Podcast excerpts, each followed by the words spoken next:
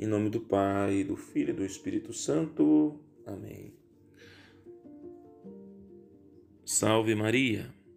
Sou o Padre Gilberto Galdino, hoje, dia 13 de fevereiro de 2023, segunda-feira.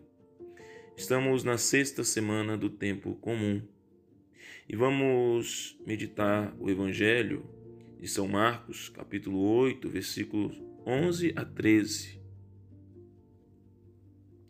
Hoje o Evangelho parece que não nos diz muito, nem sobre Jesus, nem sobre nós próprios. Jesus diz: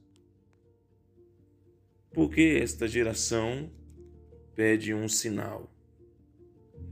São João Paulo II, comentando este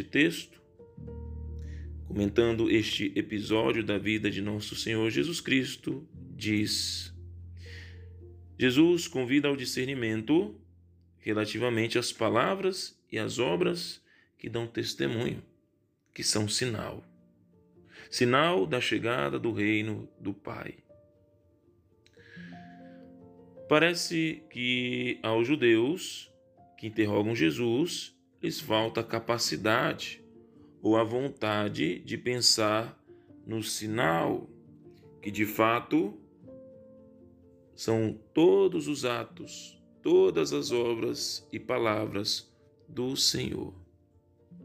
Também hoje em dia se pedem sinais a Jesus que nos mostre a sua presença no mundo ou que nos diga como devemos atuar.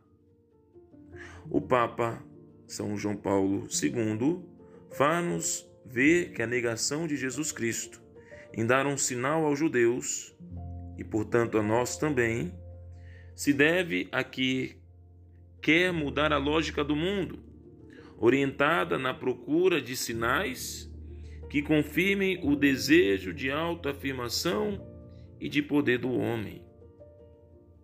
Os judeus não queriam um sinal qualquer, mas aquele que indicasse que Jesus era o Messias que eles esperavam.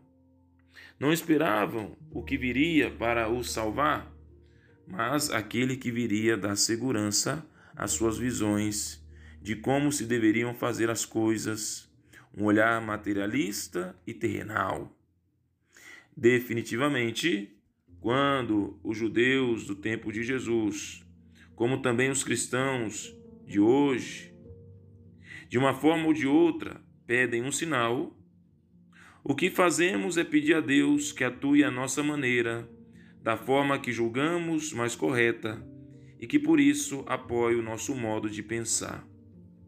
E Deus, que sabe e pode mais, nos ensina como devemos rezar e o que pedir pela oração do Pai Nosso, que se faça a sua vontade.